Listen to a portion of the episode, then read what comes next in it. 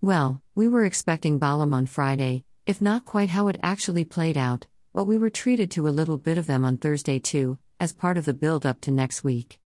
Their Thursday scene is cute as heck, though, obviously the calm before the storm, the fluff before the angst.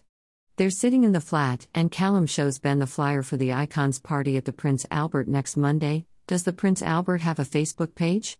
I'm off to check. I love Callum's enthusiasm, and it never wavers even being faced with Ben who's pretending he's not interested. Their conversations always start like this though, and before Ben knows it, he's agreed to do something he previously said he would rather die than do, and that, friends, is the power of his husband Callum Highway. And we see it play out here Callum trying to convince Ben that it would be a laugh to go dressed as gay icons. I can't tell whether gay icons is the actual theme, the poster just says icons party, but it is a gay bar, or if going dressed as gay icons is just Callum's suggestion, because as we know, he jumps at every possible chance to express his pride at being gay and it's adorable. In fact, I'm thinking that maybe this enthusiasm is connected to what's to come the whole thing about experience and Ben thinking Callum wants to play the field because he never got the chance, and he wants to experience it all. But more about that later. Ben snarks back about the pair of them going dressed as Lady Di and Elton John, which prompts Callum to quote a line from Candle in the Wind.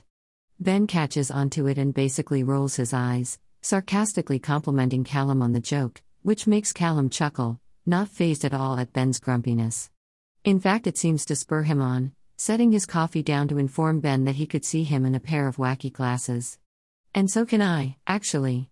He gets Ben's attention properly then, and Ben stands up as if to put up a fight about being Elton John, to which Callum responds by standing up as well, as if to defend himself, asking if Ben would rather be Lady Di.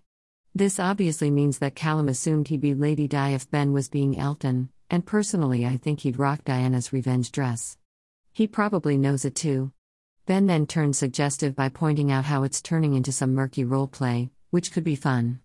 And by the beaming smile on Callum's face, he doesn't disagree, or maybe just feels vindicated because he's got Ben discussing outfit ideas despite him saying he didn't want to go. It's also funny that Ben mentions roleplay here considering what plays, ha, out on Friday.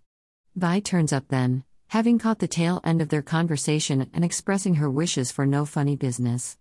Mood killers don't get much more deadly than your nan, and Callum awkwardly goes to sit back down with his coffee, as Ben is a bit less subtle with his sarky greeting to Vi as he reaches for his coat. They're both puzzled when Vi tells them to clear out as she wants the place to herself, biting Callum's head off when he asks if she's alright. Their faces are a picture, and Ben beckons Callum away to leave Vi to it. We then hear Patrick's voice asking if Vi's there, and Ben replying that she's all his, but he'd steer clear. Vi's secret, that she gave birth at 51 to a boy with Down syndrome and then gave him up, is one that currently only Patrick knows, with Stuart and Callum both in the dark. Interesting though that the boy would be Callum's age now. Some highway backstory potential there. On to Friday now, and it was a very interesting one because after the spoilers saying Callum felt unsettled by Ben's old hookup, I expected him to. You know. Actually look unsettled. But personally, I saw none of that. When Vi learns that Kathy has nipped out, leaving the cafe counter unmanned, she complains to the next customer who comes in, who happens to be the infamous toolbelt man. He doesn't even get a line, just exchanges a knowing look with Ben before running out again. Callum and Vi both catch the look, and Vi, of course, is straight in there to ask if he knows the man. Ben admits he does, from a while back, and they all seem to know what that means, with Vi exclaiming that Ben was punching back then. A comment which manages to offend both Ben and Callum, and they both sarcastically thank her for her input. Vi stands by it though, thirsting after Bob the Builder. Callum is amused more than anything as he shares a look with Ben, who looks slightly more horrified. After Vi leaves, declaring Kathy has lost a valuable customer, has she, though?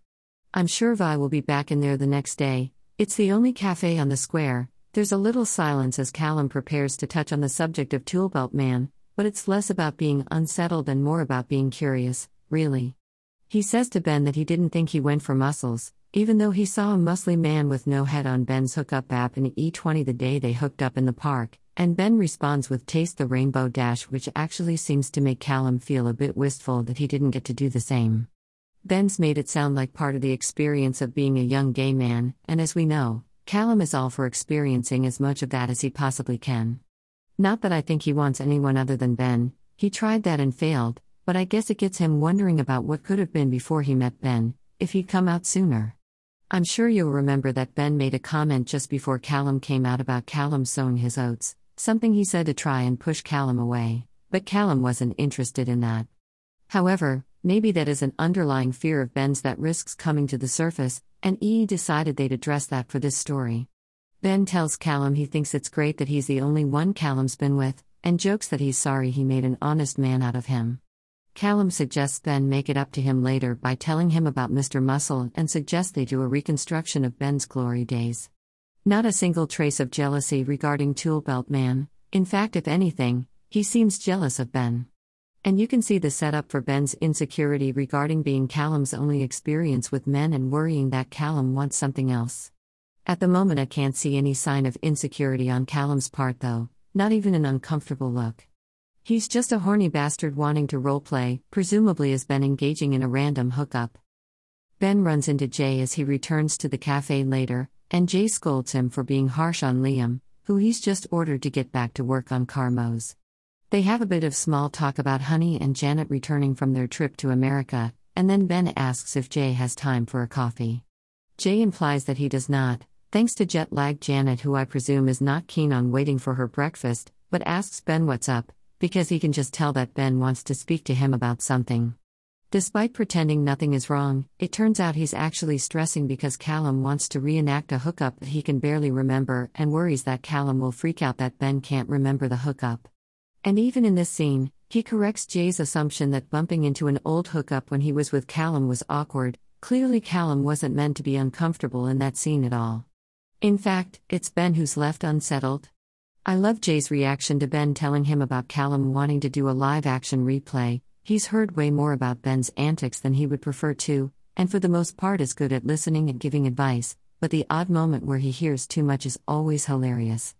And then he thinks Ben's worried about accurate portrayal and points out that Callum's probably not concerned about the historical accuracy of their role play. But it's not about that for Ben, it's the fact that he can't remember because there were many like that. It seems to me that he's worried Callum doesn't grasp how frequent and anonymous his hookups were, especially as Ben is his first and only.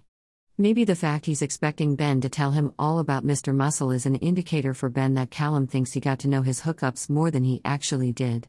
Jay advises he should just tell him because the past is in the past, but Ben's worried that he'll freak out. And to that, Jay just suggests that they just deal with it together, because it's better Ben tells him than some random in the Albert. Which, of course, serves as a setup for next week. Stay tuned for the week ahead. It's interesting because I think at the moment this is Ben concerned for Callum, worried that he might be insecure about Ben's hookups, before the tables turn and Ben is the one feeling insecure about Callum's lack thereof. I feel there might be a misinterpretation of Callum's words about playing the field, with Ben thinking Callum wants that now, rather than Callum just expressing regret that he didn't get to do that before meeting Ben because he was in the closet. We'll see how it plays out.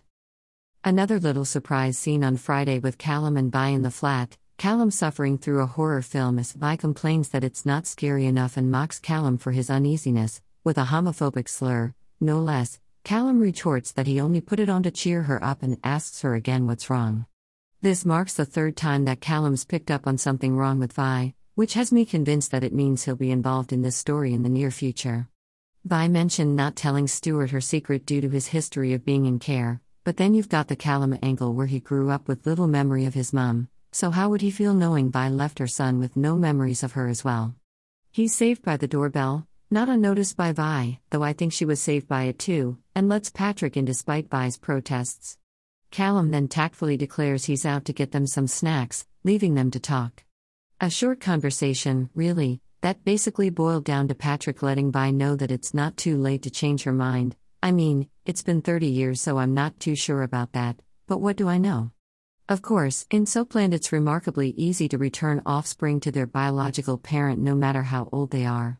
I'm sure Vi will get a lead on him very quickly. So there you go, roll on next week.